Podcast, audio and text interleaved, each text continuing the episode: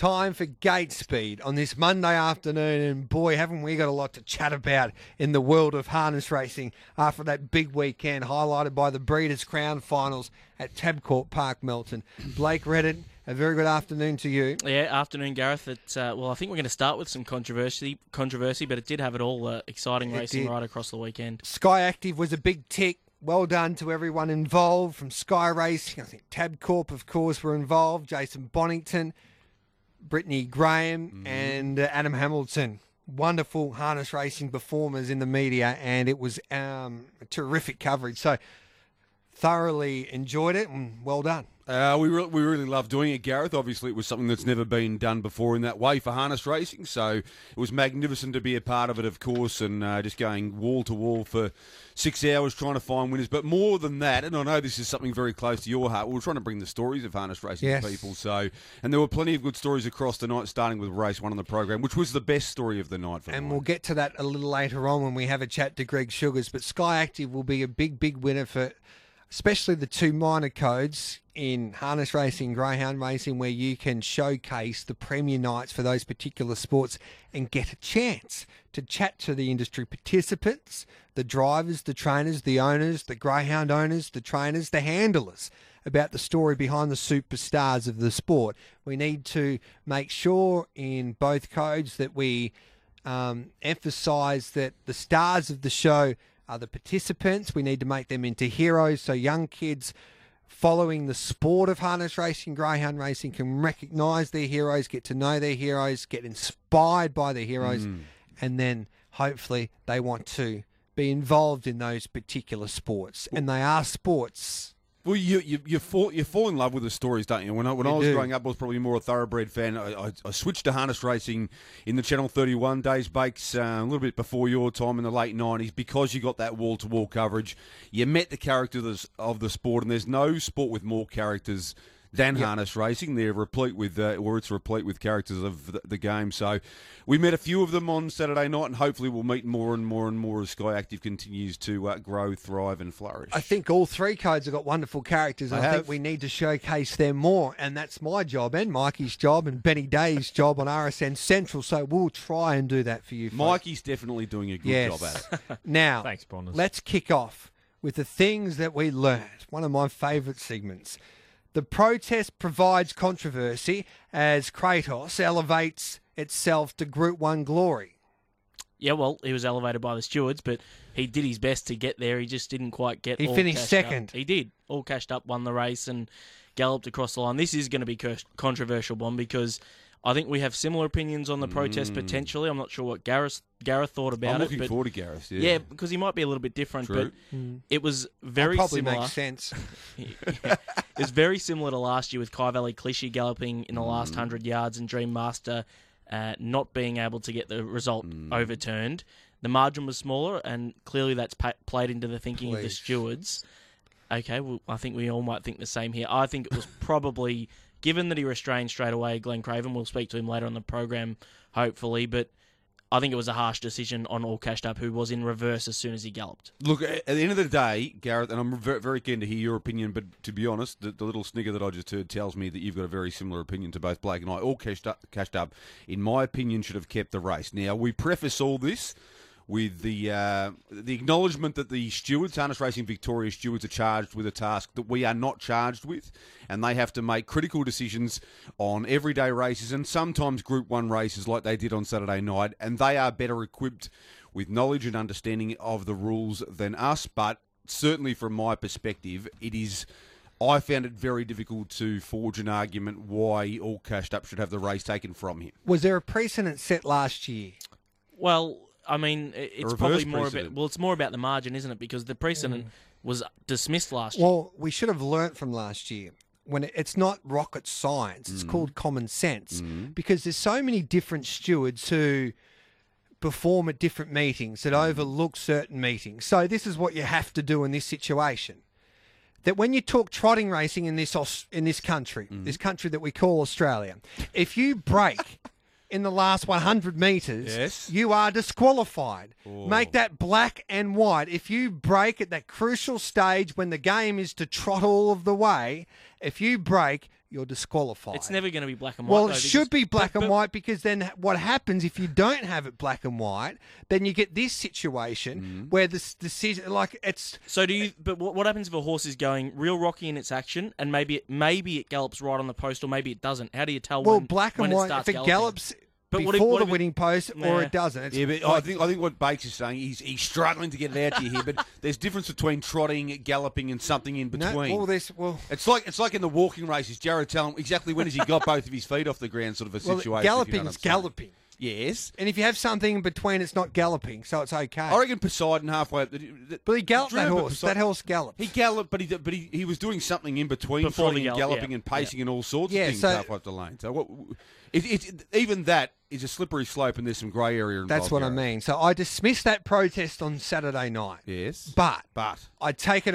I take it out of the steward's hands. If you break in the last hundred meters, I don't care if it's a millimeter before the winning post, you are disqualified. Why just the last hundred? Why not the last two hundred? Well, it could be the last two hundred meters. Why not the entire race? Um, that's another very good point that you could you could argue. We get maybe the last four hundred meters. yeah, right. Well, sometimes I think it's well the, the art. I think the art of trotting and the art of training, the art of driving, is making sure that you try and keep your horse in gait throughout the trip. Yeah, oh, there's no absolutely no doubt about it. That, and it's called a trotting race for a reason. You're supposed to trot all the way, but it's it's quite funny because one minute a few weeks ago we're celebrating the amazing achievement of Liberty Stride to lose 70 or 80 metres in the run and win the race, and the next minute we're saying, well, that that horse wouldn't would, would have been deemed uh, would have been deemed disqualified. Critically here, I thought it was wonderful of uh, Chairman of Stewards Brett Day to come Correct. on Sky with Brittany Graham and explain the decision because he didn't have to. But I think what I got from his explanation that probably just confused me further is the fact that it feels like the horse galloping so close to the line was in fact a detractor that if he'd galloped a bit earlier and had the opportunity to lose significant ground that maybe it would have been okay. But that he's galloped so close to the line there's nothing more Glenn Craven could have done to get all cashed up down in time. I think it was relatively clear from my perspective he lost some momentum because he was going to win the race comfortably. So I think that Anton Golino and Pat Driscoll and Glenn Craven can all feel relatively aggrieved and we take nothing away from Kratos who was a terrific performance as well. But um, I think that they can feel aggrieved that it, it very very best it was a 50-50 Are you a little surprised that Majestuoso didn't throw in a protest against first, given the small margins? It was it Yeah, was probably a- identical to Kyvalley Clish. yes That's another really good point. Like if That's it two good loses, points from you, it- yeah, that's very good. If it I better loses at the race, Yeah. the winner, Yeah. then it should have been put into third because the margins were basically nearly the same. well, it gets relegation type type ruling Well, at that point that's why it? you got to disqualify if you gallop. I'll be quite honest with you. I would have had a straight out bet on Majestuoso, and it didn't overly worry me whether Yeah. he ran first or second. So I probably wasn't on my What radar. about if you take yeah trifectas or first fours? But it's just the precedent, if you know what I mean. I know what you mean. I know what you're Um, both been. But take nothing away from the winner, the Kiwis. I think Mickey Guerin part owns that trotter, so the rich get richer. Um, He's in America, isn't he? Is he? Yeah, but yeah, I, I, think they need to make those rules black and white, and you can take all of the guesswork. And it's a matter of opinion. You might disagree with the stewards, but the stewards are doing their job, and they have to sit around a panel. Well, you're only making life harder on them the way things are. you? correct. Make Yeah. it easier Yeah. for them. Yes. And it's so difficult.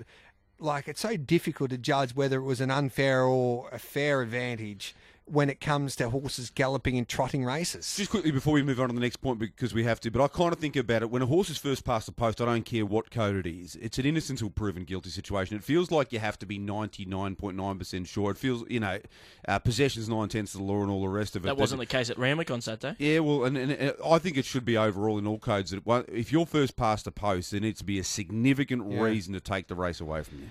Point number two Max Power not needed in a delightful win. Max Delight too strong to take out the three year old boys final, led easily, and then once it did that, it was game over. Yeah, it was. It, th- this happens too, doesn't it? Base. You have. It was the race of the night on paper, the marquee race on the program, the one that most people were looking forward to the most, the Breeders' Grand Final for the three-year-old Colts and Geldings. At the end of the day, at the risk of uh, going back and you know, Gareth was having a little dip at last week about the semi-finals, but this just wasn't. It just didn't materialise to be the race that we were hoping it would I think it be. was the slowest lead time of the pacing races. Like it was that they they really played into the hands of Max Delight, who we felt the chink in his armour, if there was one, might be. You've got to go up and abuse him through the middle stages here and see how much heart and how much ticker he's got. At the end of the day, he was.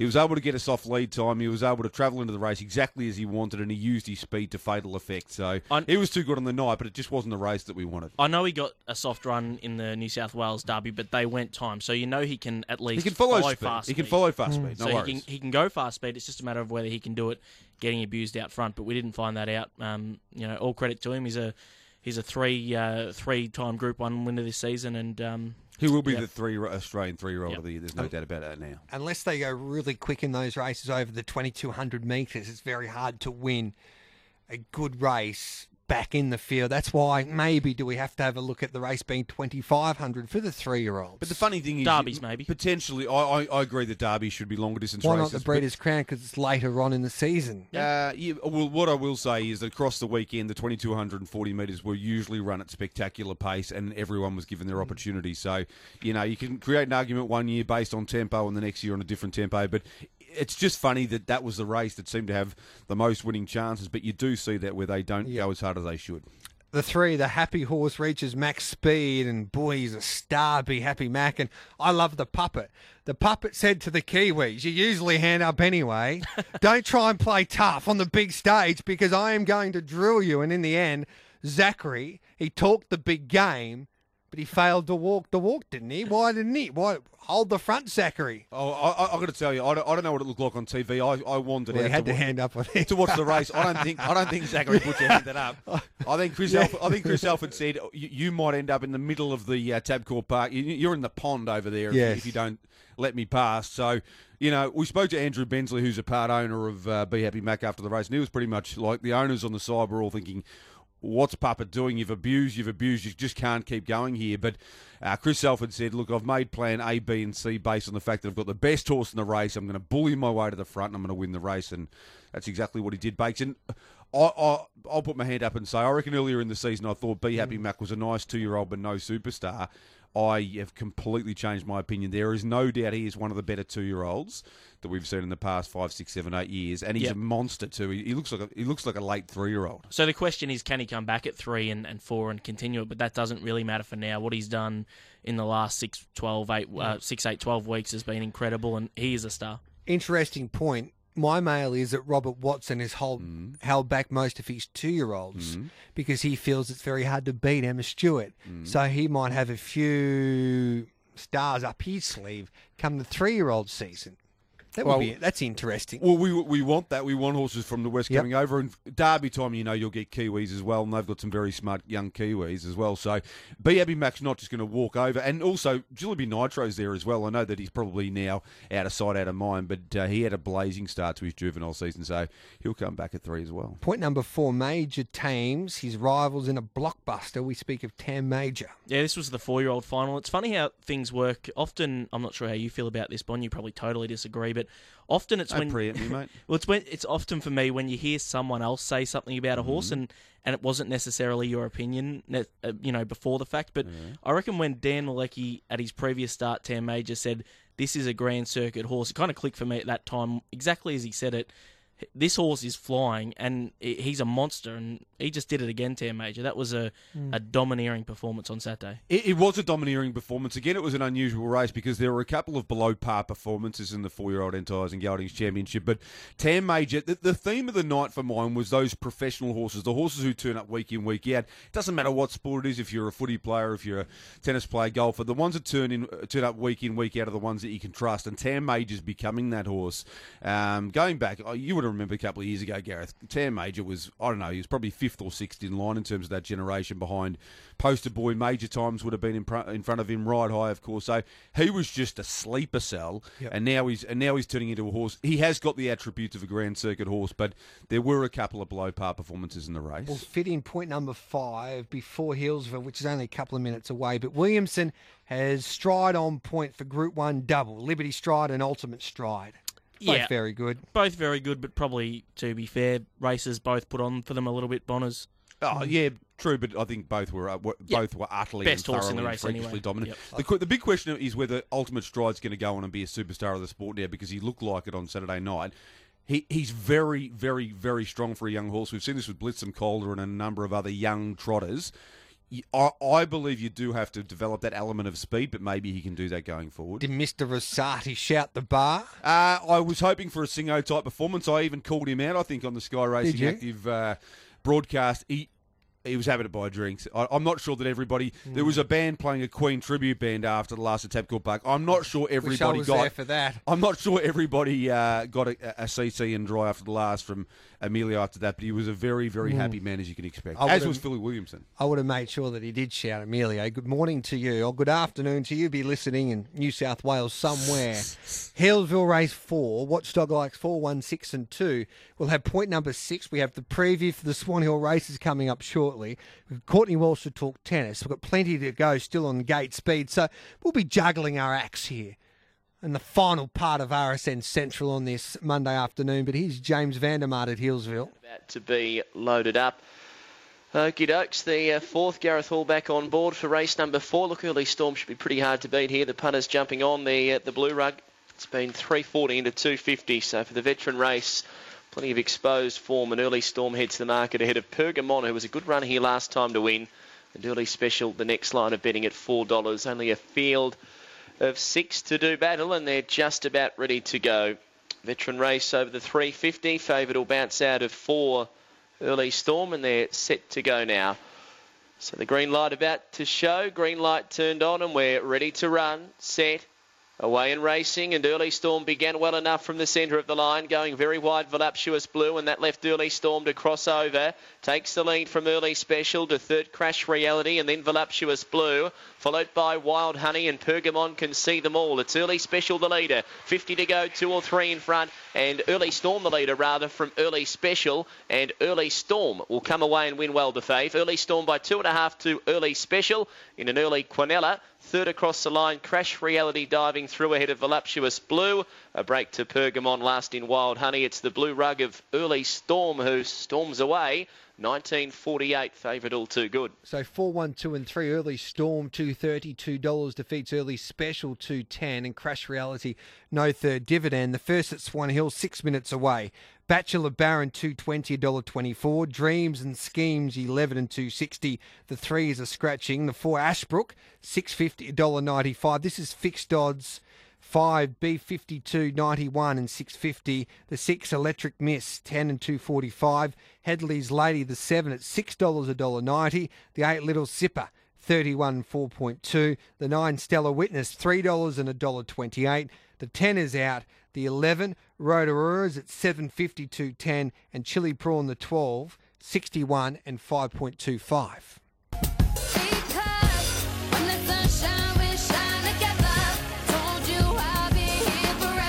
Point six, the filly gets her dinner after toppling the unbeatable favourite. No win, no feed. Um, Makes sense, doesn't it? She, uh, well, I don't know what to make of this race or what you made of it, Bonners, but um, uh, there was a lot of speed on early doors, and she was part of that speed burn, no win, no feed. So she's gone an extraordinary race. But our Princess Tiffany was running along in the breeze early doors.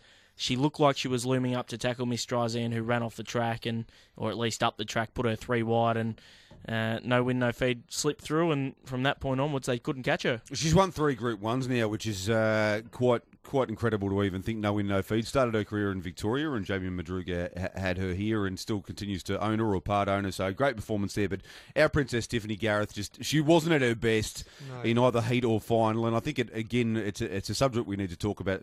Going forward, Mark Purdon and Natalie Rasmussen, very busy people, weren't able to be here, I- and that I special touch. It's a little unfair to say she wasn't at her best in the final. No, There no, was no, she- she's- plenty against her. no, that doesn't don't care. Bottomless Okay. pit would have wanted her best, killed her. Okay, one of the highlights, and you boys mentioned this at the top of the show, was the performance of TCB McRae and what it meant to Jess Tubbs and Greg Sugars. And the candy man, Greg Sugars, joins us now on RSN Central. Good afternoon to you, Greg. Yeah, good afternoon, Gareth. Can you talk about the significance of that victory and why it was so special to you there to kick off proceedings on Breeders' Crown final night Saturday? Yeah, um, look, it's been a long, you know, long winding road over the last couple of years since um, uh, we lost uh, Jess's father, um, Alan, and uh, yeah, this was sort of his um, his last horse that he was training, and um, you know, had a lot of sort of high high hopes for him and a lot of expectation, and um, yeah, we've had a lot of things go wrong along the way. So um, yeah, as you saw that uh, crossing the line there, that was probably two years of uh, probably built up um, well, frustration in, in some ways, and anxiety and heartbreak, and all those sorts of things were uh, were all there right at the fore. And um, yeah, it was just a great relief uh, to, to finally get a win on the board for him.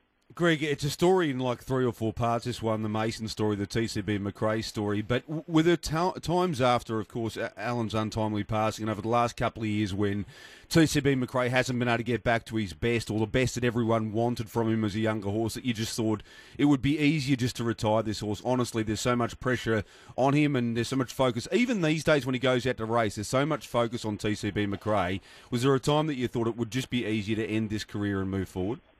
Oh, no doubt. Um, yeah, I'd be lying if I, uh, I said I didn't consider that. Um, and it probably wouldn't, you know, really go hats off to take hats off to, to my wife Jess and um, and main owner and breeder uh, Ian Kitchen that uh, both of those guys, um, you know, really just refused to give up and um, you know just kept kept uh, kept kept the show going. But um, yeah, I, I certainly you know got to the stage where um, a lot of the negativity and the disappointment around it was sort of getting a bit hard to deal with, and um, thought it'd be a lot easier, obviously, to take take the easy option and um, and say, well, we'll just pull the pin on him. But uh, um, yeah, no, it, it makes it all worthwhile now. All, all the heartache that we've gone through um, just to get that that win on board, because um, yeah, like it, it hasn't been easy.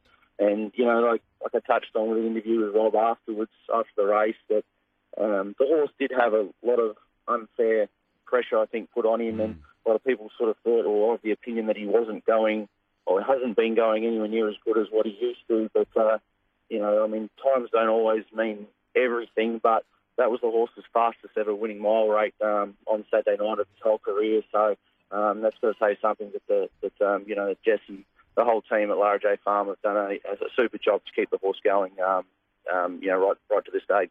So, Greg, the emotion, I guess, has probably somewhat subsided from the night. I mean, you've got a horse now. What he's he's going through the rating class again. It's it's changed significantly since um, you know a couple of months ago. What's the plan? Is it is it a matter of going out on top and he retires a winner, or do you just continue on with him now and try and find more races? No, we're happy to continue on and um, just basically keep keep on doing what we've been doing over the last few months. And um, yeah, we've been been very happy with the horse actually this preparation. He's had a break. I think he's probably had maybe ten runs um, this campaign, and um, yeah, if you sort of probably analyse every run um, closely, you, like he's been very consistent and performing quite well.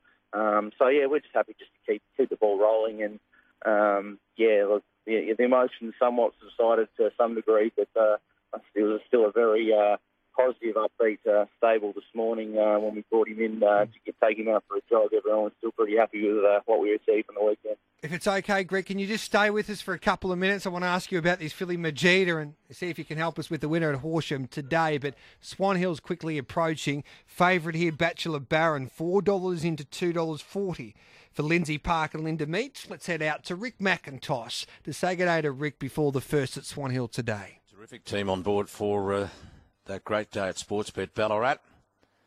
First day in the new box. I didn't give a shout out yesterday to uh, to Creditors and the RV team, but with that little shift in the winning post, they had to rebuild a whole box up there. And I know both the Adams put up with plenty in the uh, calling on the synthetic in the lead up, but they got it spot on. It was a beautiful spot to work yesterday. We had a great team and a great day's racing. Another 10 here now, just Headley's Lady to come into line. We're looking at 2.30 Bachelor Baron, who I really like as a horse going forward.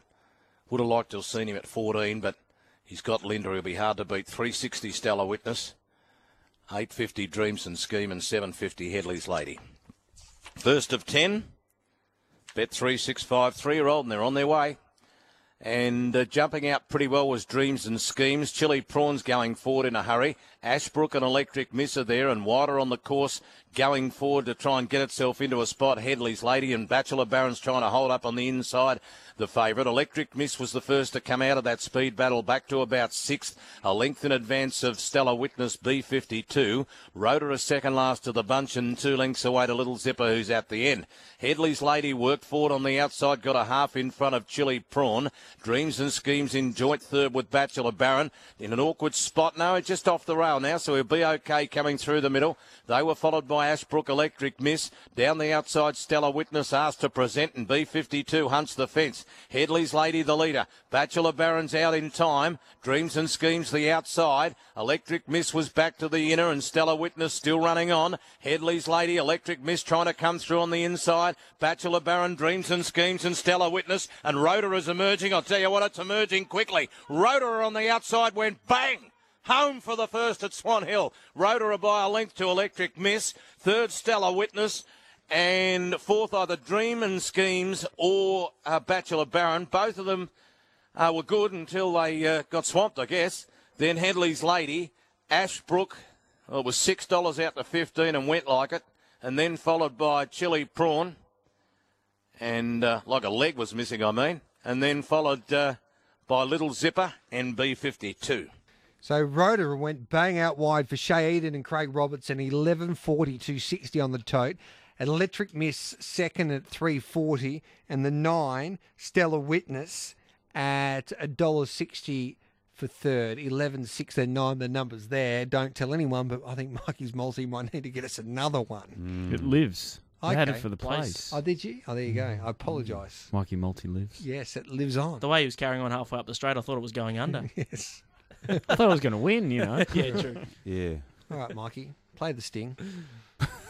Hey, soul sister, ain't that Mr. Mister on the radio? Stereo. Greg Sugars is joining us after a big night at the office there on Breeders' Crown final night on that Saturday. And Greg Majida, isn't she just an absolute superstar to lead all of the way? And I think she crowned herself as the premier two year old filly this season in this country. Yeah, I believe so, mate. Um, yeah, she's a she's a terrific filly, and um, you know, just testament to the uh, Emma Stewart and Clayton Tonkin team. They just keep producing these um, top line juveniles uh, year after year, and um, yeah, no, she's she's just taken all before her this season, and um, got a fantastic record, obviously, and uh, yeah, very excited for what's in store for her uh, come next year.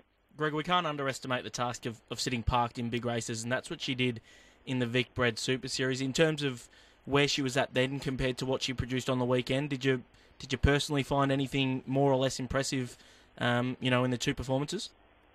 Um, look, yeah, her, her performance in the Vicbred was outstanding, coming from gate 13 and circled the field and um, handled them quite comfortably, really. So I was, you know, extremely confident with her at that stage that if all stayed right with her, that she was certainly going to be the one to beat through the Breeders' Crown Series. And um, um, yeah, she uh, had a little bit of a little bit of a freshen up after that Vicbred series, and um, probably needed the run coming into the first round of heats of the Breeders' Crown, and just improved as the as the series went on. But um, yeah, she had a great run in transit, obviously on, on the weekend uh, from the good draw, and, and was sort of never out of uh, out of her comfort zone really. But um, yeah, she really um, you know cemented my uh, thoughts that um, she's a serious horse uh, for the future. Do you have a winner for us at Horsham today?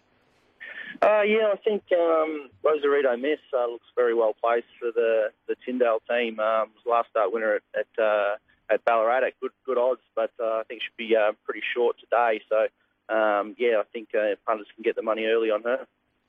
Just before we let you go, Greg, one more, uh, one more quick. I just want to add with Majida too. Some people think that Emma Stewart and Clayton Tonkin win a big race and the rich just get richer. But I, I've met Stephen Johnson, who's one of the part owners of Majida, a couple of times at Tabcorp Park, Melton, and he's only had a couple of horses with and Clayton. He's had horses all all of his life, so it's not necessarily a case. Sometimes there's a scene behind the scenes. I just want to quickly touch on what Bakes was discussing earlier with the new national rating system. Now I know there's been mixed feedback out there in the industry, but a horse like Mason, like TCB McRae, um, would have been you know hard pressed to win another race potentially without the national rating system. What's your opinion quickly on how it's tracking early doors, and how do you feel the vibe is generally out there?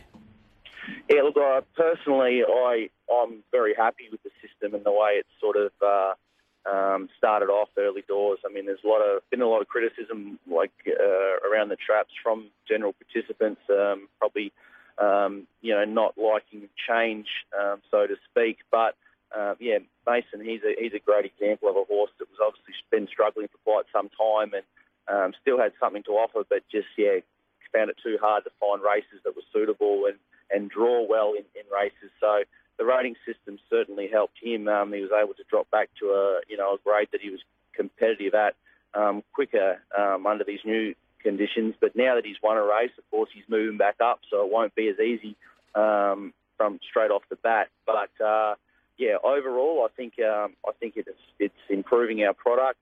Um, I believe you know that the figures are showing that we've probably had less sort of um, odds-on favourites being being winning or, or be, being in races um, across the board uh, for our day-to-day racing, which is which is what we need um, as a positive, um, you know, to move the sport forward. Thanks for your time, Greg. Job well done over the weekend. Thank you very much, guys. There's uh, Greg Sugars there. I know Healesville's not far away, so we might head to Healesville. Glenn Craven will join us to wrap up Gait Speed after he took out the Group 1 uh, trotting fillies final for the two year olds in that last race there on Saturday with Alma Already Jet. Of course, he was part of that controversial protest result there in the three year old trotting final. So we'll talk to Glenn there. But we need to head to Healesville for race number five, and here's James Vandermart. Straight recently, and they're about to move in. The market here suggesting Gareth uh, Western Bomber, Cella Sprite, the ones to beat. AS is given a good chance. I think Slinky Inky represents a bit of value in two. It's been working home well of late and did win nicely at Horsham last time out. Drawn well down near the rail. Favourite though, Cella Sprite to exit box seven has got the 19 and 20 personal best, which is exactly the same as Western Bomber. And they are the joint favourites at $2.90. Moving in, Race number five, last of them placed away. First of the fifth grade heats today. And they're just about set to go at Healesville, the last of the evens placed away. So four and seven to run joint faves. They're set to go. Green light. Away and racing, and Western Bombers slow to begin. Beginning well, Aya Sophia with Inter Rose wide out, and now trying to drive forward Koitsenko and Cella Sprite.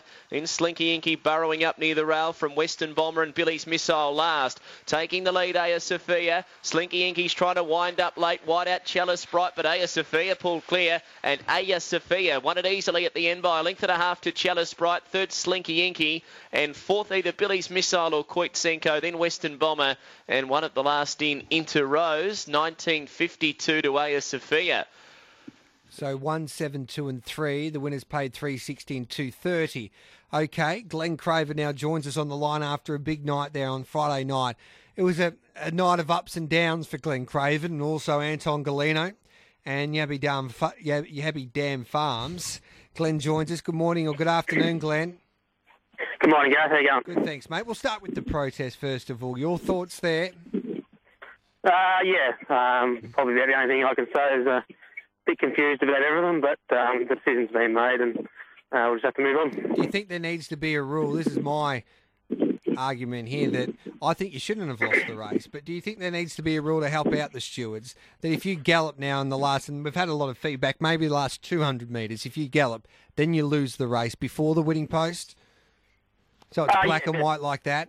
Yeah, definitely. Um, it's just um, probably everyone's a bit frustrated with the consistency of the, the ruling of the rule, and um, that's probably what makes it the hardest to, to swallow the pill. But um, if they had a black and white rule, um, yeah, I think uh, it would make much uh, life much easier. Now, Glenn, we should talk about good things, and good things happened late in the program with I'm Ready Jet. Redemption for her and redemption for the entire team, really. She was probably, I suspect, going to win the Vicbred Super Series when she galloped, and um, she raced right away from them on Saturday night. She really found her best form. Uh, yeah, definitely. Um, yeah, concentration was probably her biggest uh, problem, um, and that's that was evident in the Vicbred final. And um, I've only driven her a few times, and from what I've felt, um, yeah, I definitely think uh, that night she probably would have been uh, too strong on the line. And um, yeah, she she's put it all together, and, and she just went super. You finished the night with a bang, as a matter of fact, Glenn. It couldn't have ended better for you after the disappointment of all cashed up. And I was hoping with a couple of those post race interviews we might have seen you go rogue, maybe just say something really aggressive and and uh, and really get a few people offside. Unfortunately, you were too calm and collected for all that. But finished the night with Good Time Heaven, who's been a wonderful filly mare all the way through. She's obviously had her issues, mate, but you drew a lot of driving for Courtney Slater. She does a great job with her horses, and great to see Good Time Heaven win the last race. She really deserved that. Uh, yeah, no, definitely. Um, it was a bit disappointing to uh, to get beaten in uh, in Sydney in the Breeders' Challenge and to bounce back and, and win that race. And um, from the last 12 months she'd had with the, the problem in Queensland and that, uh, it was a credit to Courtney and the team to be able to get her to, to fire on the night. Glenn, uh, it's always hard not to speak about the good horses when when we get you on. So tell us a little bit about Jilliby Kung Fu and where he's at. Uh, yeah, no, he's progressing back uh, nicely at the moment. He he's uh, just slowly working up. There's there's no rush with him. Um, probably he could be ready for the bigger races at the end of this season, but uh, year. But um, we'll just take our time, and then he'll tell us when he's ready. Glenn, you're a star. And since I've been back, I thought Jason Lee was the man in the family that was getting all the pickup drives. But the king of the freelancers is G Craven these days. group one, group two. Hey, Jay, you milk the cows and I'll go and drive. Job well done, G Craven. Uh, thanks very much. It's uh, yeah, it's always good when you get get some nice drives, and um, probably got to thank Jace for playing footy and uh, and letting me have a few drives. What about Paddy Lee? How's he going? Uh, yeah, no, he's going good. He he uh, he was he, he uh, lost a, a game to get in the grand final at footy this weekend, but uh, his team's going good, and um, there should be plenty more winners to Is it- come in the future. He's a cat man, which is most important, Glenn. Uh, yeah, I disagree with that, but uh, well, I'll, I'll see him there next uh, Friday night anyway. You coming, Bon? Yeah, I'd love to come Well, along. these boys here in Terrain all with uh, the Brisbane Lions because they train for the Lions. Dayne Zorko and the likes have got a horse That's with true. the Cravens. Lewis Taylor? Yep, Lewis Taylor. Part of the star. family. I, I, I, I still haven't worked out who your footy team is, Gareth. I Well, you've Brisbane. six of them. Oh, Brisbane. Sorry, mate. Yep, always Yeah, has been. yeah. Anyway, Five, six of them. AG, you're milking those cows and driving those winners. Thanks for that. Uh, no worries. Thanks very much, boys. There's Glenn Craven there. Thank you, boys. Thank you, Jason Bonnington, and thank you, Blake Redden. Thanks, Gareth Thank Hall. you, Gareth Hall. Have a good day. We will. Time for a quick break. We'll be talking tennis with Courtney Walsh, our chief tennis correspondent here